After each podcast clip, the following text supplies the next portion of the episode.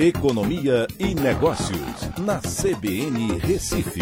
Oferecimento Cicred Recife e Seguros Unimed. Soluções em seguros e previdência complementar. Olá, amigos, tudo bem? No podcast de hoje eu vou falar sobre a alta do preço das commodities que levará o Brasil a um recorde no saldo da balança comercial em 2022.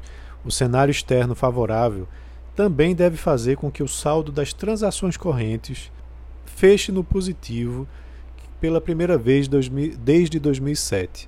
Esse resultado é muito importante para o Brasil.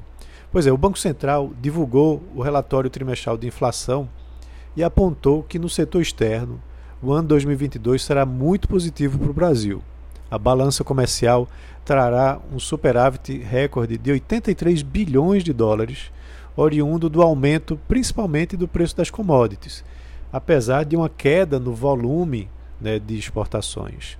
As importações terão queda em seu ritmo de crescimento, né, que apesar da elevação também dos preços internacionais, fez com que o aumento dos juros no país e a expectativa de crescimento baixo fizessem com que as importações de insumos industriais, principalmente, tenham uma retração, ajudando nesse saldo positivo.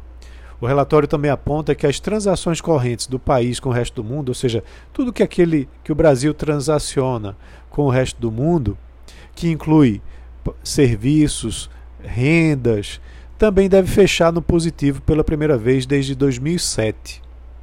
E isso deve acontecer por conta da queda no turismo internacional e também de outros fatores, como o envio de royalties, juros e lucros por parte das multinacionais instaladas aqui no país, que será menor que nos anos anteriores. Isso vai impactar de forma menos negativa o resultado. E aí vale lembrar que o Brasil é um grande pagador de empréstimos e envia lucros para as matrizes de multinacionais lá fora.